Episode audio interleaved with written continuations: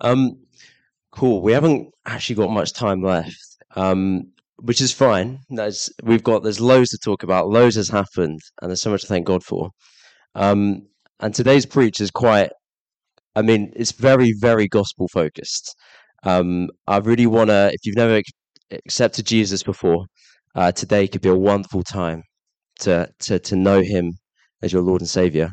But also, there's some really important lessons we're going to learn in Joshua 9 uh, today, um, which is really interesting. So, so the start of my preach basically today uh, is two lessons we learn from the Israelites from their from their mistake. They mess up a little bit in Joshua 9, uh, which isn't great. And we're going to learn two lessons, only two lessons, and then we're just going to preach gospel after that. Uh, so it should be quite simple for you to follow. And if I go off too far, then stay with me. Uh, that's just the Holy Spirit guide my words. Um, but I want to try and keep it really simple because this scripture can get very complicated. Uh, so we're going to keep it as simple as possible today. So Joshua 9 is quite a long bit of scripture. So I'm just going to summarize it for us. Uh, you may have read it already. Uh, I remember Nat always encourages us to read it uh, like in the week or whatever, um, which obviously I've done because I've been preparing this. Uh, but I'm going to summarize it for us, some key points, and then we're going to go into the first lesson that we hear from the Israelites that can teach us about how how we should go about church and things like that. Uh, so, well, let's think. Firstly, what's happened so far? Well, Joshua has been appointed from Moses. Uh, they, I'm pretty sure the Israelites know God is with them. They've won some amazing battles against such as Ai. They won against Jericho. Uh, a lot of Canaan, which is the promised land they're told to go into and basically get, get rid of everyone in there. They're kind of winning pretty well a lot of the nations around them at the minute are pretty scared. Um, so we hear that at the start that some other nations around are trying to like get together. How are we going to defeat the Israelites? They're winning everything. We got to stop this. Uh, and if you don't know, basically the Israelites are told by the Lord God a bit earlier on to go into to Canaan uh, and basically get rid of everyone in there uh, because it's a sinful place. There's lots of sinful cities in in Canaan. And we come across one of those simple cities called the Gibeonites in this, and it's very interesting the way they go around it. So, firstly, Israel know that God is with them. They're winning pretty well. They've won loads of battles. It's going pretty good. And I think often in church that happens with us. Things are going great at the minute for us as a church. We're growing in number. But we're going to learn some things today about the way that the enemy often attacks us It's pretty scary and it's quite hard. Um, so that's going to hopefully going to learn some things about that today. Um, so yeah, where are we? So how do the Gibeonites win over, win against the Israelites? They kind of win in a way. They win. The Gibeonites hear about Israel winning. They hear about what they're doing, so they conjure up a plan. And you may have heard this before, but they conjure up a plan, and they and they basically think that if we say we're not from Canaan, they're not going to kill us. Okay, because if you remember. So if they think, oh, we're not from Canaan, they they're not going to kill us. So they, they go and they don't just go appearing as themselves as big, strong, and mighty. They're pretty scared of Israel, so they think of a cunning plan to hide themselves, to make it seem like they've come from a distant land. So what they do is they bring moldy bread, they bring old donkeys, worn out clothes. They don't go looking as if they're strong. To, and basically, this plan is deceptive to make to trick the Israelites to make them think that we're not from here, so they, they're going to join. And what do the Israelites do? Well, they there's a really key bit of scripture that says they don't seek the counsel of the Lord. Come on, Israel. You've you've won some pretty impressive you've won some big battles, but you don't seek the counsel of the Lord. And what happens? The Gibeonites win. Now, the Gibeonites don't kill Israel. That's that's part of the story. They just join them. And they see that it's a clean motive behind what they're doing. They're scared of Israel. So, what lesson do we learn from that? I thought the first lesson is as soon as we don't start relying off the Lord as a church, as a people, it's not like we lose, but we're not going the right way. The enemy can come in to deceive us very easily if we're not listening to the Lord. I'm going to read Psalm 146, and I'm going to read a. Oh, uh, that's all right. Don't worry about it. Um, I'm going to read Psalm 146, if it's going to load. Um, and basically, and I'm also going to read a couple of other bits from the New Testament about how Jesus lived as well. Um, oh, it's not loading. Right, I'm going to find Psalm 146 and it's going to teach us something uh, about how we should look at the Lord, how we should follow Him. So bear with me whilst I crouch down here awkwardly on the floor. Uh, always there. There we go. Okay. I will praise the Lord all my life. I will sing praise to my God as long as I live. Do not put your trust in princes, in human beings you cannot save. When their spirit departs, they return to the ground. On that day, their plans come to nothing. Blessed are those whose help is in the God of Jacob, whose hope is in the Lord their God. He is the maker of heaven and earth, the sea and everything in them. He remains faithful forever. He upholds the cause of the oppressed. He gives food to the hungry. The Lord sets the prisoners free. The Lord gives sight to the blind. The Lord lifts up those who are bowed down. The Lord loves the righteous. The Lord watches over the foreigner and sustains the fatherless and the widow and he frustrates the way of the wicked. That we're talking about God who is so powerful and so strong. How dare we think we can seek with our own sense, look at the moldy bread that comes in, and think that we somehow know what's going on? As a church, we sound really harsh, but how dare we think that we don't need the Lord's help? There's times in my life when I think, how dare I? How dare I do things in my own strength? How dare I go and do things all, all by myself. Jesus says something beautiful in John 5. He says, This is if Jesus needed this, uh, to, the, the help of the Father, how much more do we? He says in John 5:19, he says, Very truly, the Son can do nothing by himself. We, in the same way, if, it, if the Son can do nothing by himself, how much less can we do by ourselves? Very truly, I tell you, the Son can do nothing by himself. He only he can only do what he sees his father doing, because whatever the father does, the son also does. Jesus, when he's talking to Peter too, he says to Peter, On you I will build my church, and the gates of Hades won't prevail it. As a church, as a people, as a nation that have been called into holiness, that's who we are. How dare we do it by ourselves? And we're going to give some time later to respond to this. So don't worry if you think, oh no, I've been doing things with my own strength. We're going to ask the Lord to search our hearts. We're going to rely on him. It's far better to rely on him. He's so much better. It's just as Psalm 146 said. He's so strong, mighty. He gives food to all those that need it. If that, hopefully that encourages you today to lean on the Lord. So that's the first lesson. Let us be a church that follows God's direction, His wisdom, His guidance, not tasting the bread with our own uh, taste buds, or not seeing with our own sight that deception isn't there, but leaning on Him. That's the first lesson. The second lesson is a little bit harsher and it hits a bit further down into the heart. The Israelites won the big battles but messed up a simple bit of deception.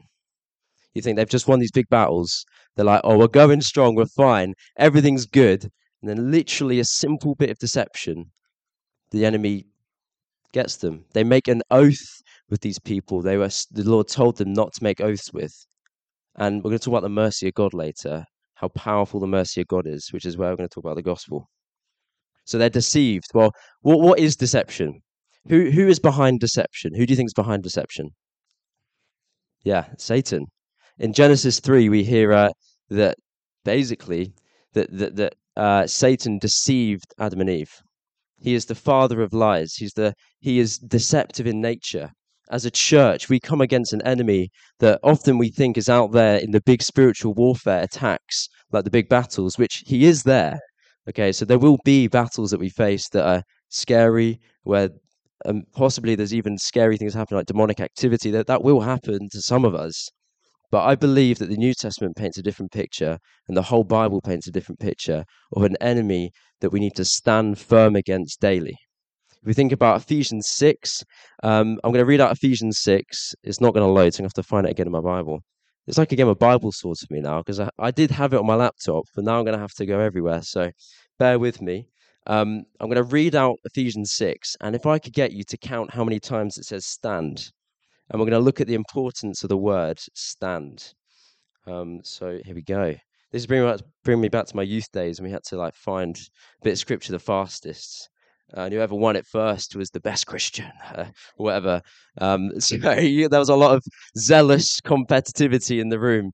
Um, So where oh, where should I read from? We can read from we're going to go from 10 to 17. So this is Ephesians 6, 10 uh, to 16. Oh no, 17. And basically listen now, count with your however many fingers you've got. You might have 10, you might have less than 10. Uh, basically say think how many times it say stand, and then we're going to look, like I said, at the word stand. So finally, be strong in the Lord and in his mighty power. Put on the full armor of God so that you can take your stand against the devil's schemes. For our struggle is not against flesh and blood, but against the rulers, against the authorities, against the powers of this dark world, against the spiritual forces of evil in the heavenly realms. Therefore, put on the full armor of God, so when the day of evil comes, you may be able to stand your ground. And after you've done everything to stand, stand firm again with the belt of truth buckled round your waist, with the breastplate of righteousness in place, with your feet fitted with the readiness that comes from the gospel of peace. In addition to all of this, take up the shield of faith, which you can extinguish the flaming arrows of the evil one. Take up the helmet of salvation and the sword of the Spirit, which is the word of God. Now, I did do quite well in key stage one and two. I counted four stands. Four? Four? Great. I've passed key stage one, which is amazing. We hear that again. Stand firm. What's the importance of stand? Well, if the enemy isn't one that we're meant to run after, he's one that we have to stand firm against. And how does that come? Often that comes in things like temptation. Temptation hits the heart. If you're a Christian, you've been tempted. and you've probably fallen into temptation, like all of us. And we're taught to put on the full armor of God, to stand firm, to look with his sight and stand firm. When the day of evil comes, we'll be able to stand firm against him. And we're going to pray as, later as a response. If you're feeling weak, uh, as I was walking down, I looked at my phone. I forgot to charge it last night, which isn't the end of the world. It's nice not to have a phone every now and then, but it was on 5%. And I just got this sense that some of us around here that are on 5% or less. Um, we're not really ever 100%. We'll be 100% when we're in heaven, uh, which would be amazing. But I got that sense that the Lord is speaking to some of us today to be refilled with his battery of power to stand firm against the enemy. Being a Christian's hard, right? It's hard. The Israelites see that following God is hard. They do their best to get rid of sin, but in the simple bit of deception, they're gone. So that'd be a great way, maybe even as I'm talking, to have a little a little think, Lord, what percentage am I at the minute? Where am I? Let's respond to that today with eagerness. Um, so, yeah, that's one of the second points. We face an enemy that's prowling around, wanting to have us, wanting to deceive us every day. Um, okay, we're going to go into the gospel bit very soon, but I just want to share a story that I actually just I just quite like the story. I can't help myself. Um, for those of you who don't know me, uh, I love mountain biking. So I'm a, an avid mountain biker. Uh, I've been doing it for about four years now. Uh, and about three, no, two years ago, um, I bought a new bike. And then sadly, the bike had to go into warranty because it started snapping. The frame started to snap, which wasn't my fault. And they gave me a brand new bike, uh, which was double the price of the one that I bought it for. I bought the first bike. I saved up all my pocket money working at McDonald's. Big up McDonald's. Uh, and I saved up all my pocket money. I bought this bike for about around a thousand pounds, and they gave me a bike back worth actually near around three thousand pounds for free. Okay, it's a wonderful. You can think seventeen-year-old me has just been given like over a, about one point five k just like that. I was pretty ecstatic. I was like, I'm winning some battles right now. This is brilliant. This is wonderful. I go to Norwich, which is where I'm from.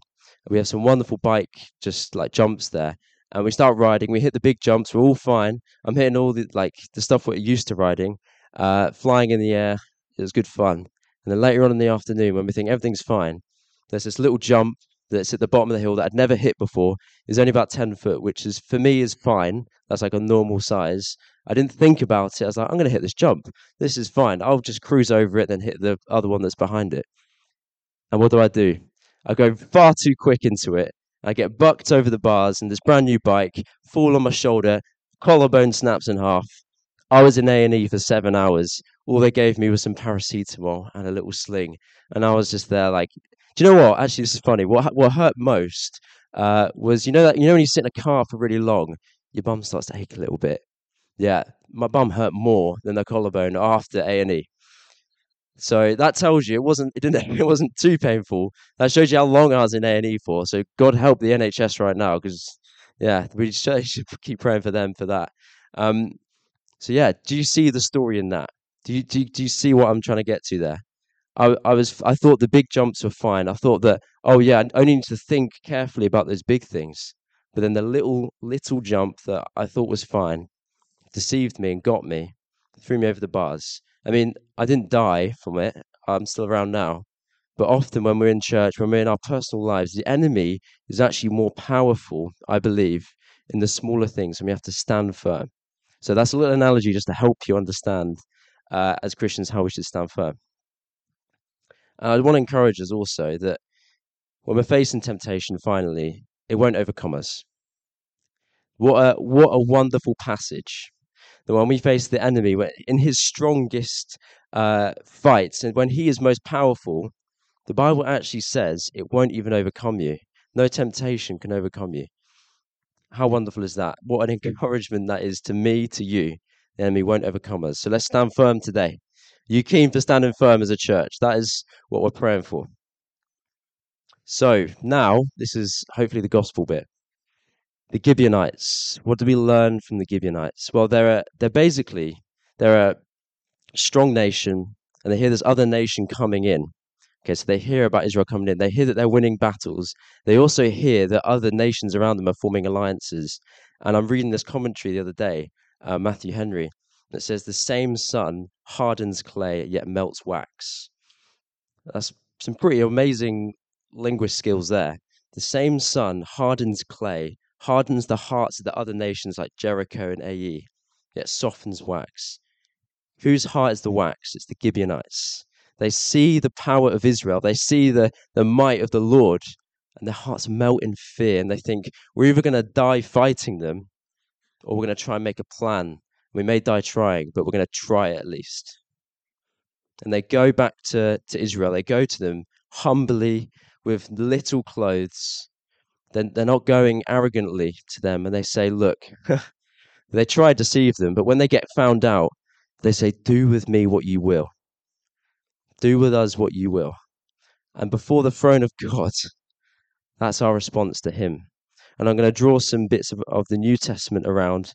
There's a wonderful story that I'm just going to read out. It's my kind of, I've written out this story and I want you to guess what story it is. You'll probably get it straight away. And it's about our hearts melting before God's, about saying, coming back to Him in humility and saying, Lord, before you, I am nothing. Something else I just want to point out before I read that is both nations fall short. Both nations fall short. The Gibeonites, obviously, they fall short. They're from Canaan, so they're a sinful nation, just inherently.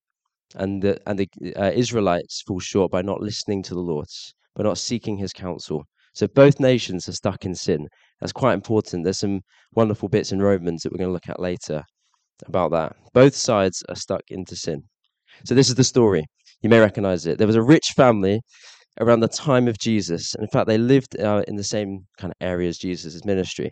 And one day, the father gets his two sons together and he says to them, One day I'm going to die, basically, and I need to give you my inheritance. So here's the inheritance now. You may have the inheritance now. You may start to guess the story. And yeah, the, the older son, who's a good boy, he receives it. He's like, Oh, yeah, that's fine. That's great. I'm not going to spend it. I'm going to be wise. I'm just going to keep working for my father's house. The younger son, what does he do? He goes off. He doesn't just spend his money on simple pleasures, but he spends his money on evil things, on things for his own heart, on things for his flesh. He's living a life of sin and he's using his father's money for a life of sin. And he's sitting, uh, he's sitting in this basically this pigsty. He's sitting in this pig farm, and he looks around him and he sees that even the pigs have a better life than him all of his money runs out, all the resource runs out. He's not going in his father's will anymore. All of the money runs out. So what do you think he does? He he goes back, doesn't he? He goes back, head down, just like the Gibeonites, head down in humility. I know they tried to deceive Israel, but they, after their deception kind of failed, they just say, "Do us what we will." He goes back to his father. He says, "Father, make me like one of your servants." do with me what you please. Do you see how those two are the same? In Joshua it says, Do with me do with us what you please. And when the, the, the younger son goes back, he says the same thing pretty much. He says, Make me a servant. Make me serve you. I, I'm stuck in iniquity. I'm stuck in transgression. those words, iniquity is like crooked behavior. I'm stuck, I'm crooked, I'm not right anymore. I've fallen from you. Or transgression means to break a trust. He's broken the trust of his father. The Gibeonites did exactly the same. They they were stuck in sin, although they weren't kind of part of don't look into it too much. They weren't part of Israel already. But we're kind of, in a sense, all made in the image of God. He says, Make me one of your servants. What does the older son do? He says, How dare he come back? How dare this, this prodigal son come back? How dare you dress him in beautiful garments? He's fallen, he's gone. He's, he's, he's not part of the family anymore. He lost his chance. He fell. Look at me, I've been a good boy. Yeah, what does he what does that older boy not realize? Both of them are just the same. He's full of pride. He doesn't realize that the only reason he's there in the first place is because of his father's grace, because of his father's mercy. In this story, we see some of the congregation of Israel say to the Gibeonites and to the Israel leaders, How dare they come back? How dare, how, we, how dare we save Gibeon? How dare we say, Yeah, you can join us? They, they're from Canaan. We see exactly the same thing. Yet what they don't realize is they're only there by God's mercy and by his strength and by him. And actually, we see Joshua kind of foreshadow God's grace in Jesus. Do, does that make sense? He, he foreshadows God's grace in Jesus. And in the same way, that's what's happened to us. I just think that's wonderful. Like, really wonderful. God's grace for us. We are both we are we are all fallen. We have all fallen short. If you, I remember in Alpha, they used to draw a line. They used to say, "Who are the most evil people in history?" Do it from the top to the bottom. They'd probably put Hitler at the top and Mother Teresa at the bottom. She's the best. and what they do is they draw a line down the middle and say, "No, they're all the same." And the story tells us that we're all the same before God. It's only by His mercy and by His strength that we can live.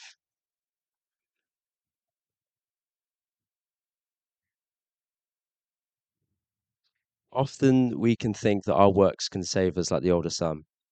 Often we think that our works are enough. But in the story, we see that God's grace and his mercy is enough. In Romans 11, it says, God has led us all over to sin. He, not led us, he has bound us all over to sin. It literally says, it says he's bound us all over to sin. Why would he do that? and then it says later on, it says, comma, in order that he may show his mercy on us. The Lord has bound us all over to sin in order that he may show his mercy for us. That shows the beautiful heart of God, his intention to bless all the nations with his salvation if they choose. We see that happen to the Gibeonites. I just think that, I mean, if that, that is the most beautiful truth of, of all of humanity ever, if that won't change your life, well, it, it will. it will. The mercy of God in Jesus has shown us mercy. We are now free. We're now seen as clean before Him. I think that's wonderful. In uh, I'm going to go to Romans 11, and you think it's quite confusing how God led, has bound us all over to sin in order that He may show His mercy on us. It's very confusing, very complicated, and I'm not going to try preach I mean, I'm going to struggle preaching a lot of that. Even the top theologians find that tricky, and we will never understand why the Lord has done that. But apart from just to show His mercy, to show our dependency on Him.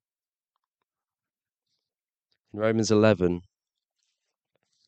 Paul, Paul gets so confused with this idea that Lord is that Lord has bound us all over to sin. He gets so confused with it that the only thing he can say is this doxology, which basically means this piece of praise. This piece of praise is like a psalm. He basically explains all of this. He says, "The Lord has led us all over to sin in order that we may receive mercy. It's so confusing to the Apostle Paul. All he says is, Oh, the depth of the riches of the wisdom and the knowledge of God. How unsearchable his judgments and his paths beyond tracing out. Who has known the mind of the Lord? Who has been his counselor? Who has ever given to God that God should repay them? For from him and through him and for him are all things. To, be the glory, to, to him be the glory forever.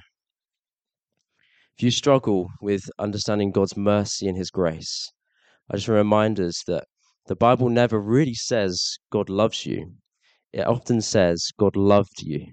And it's pointing back to something in history.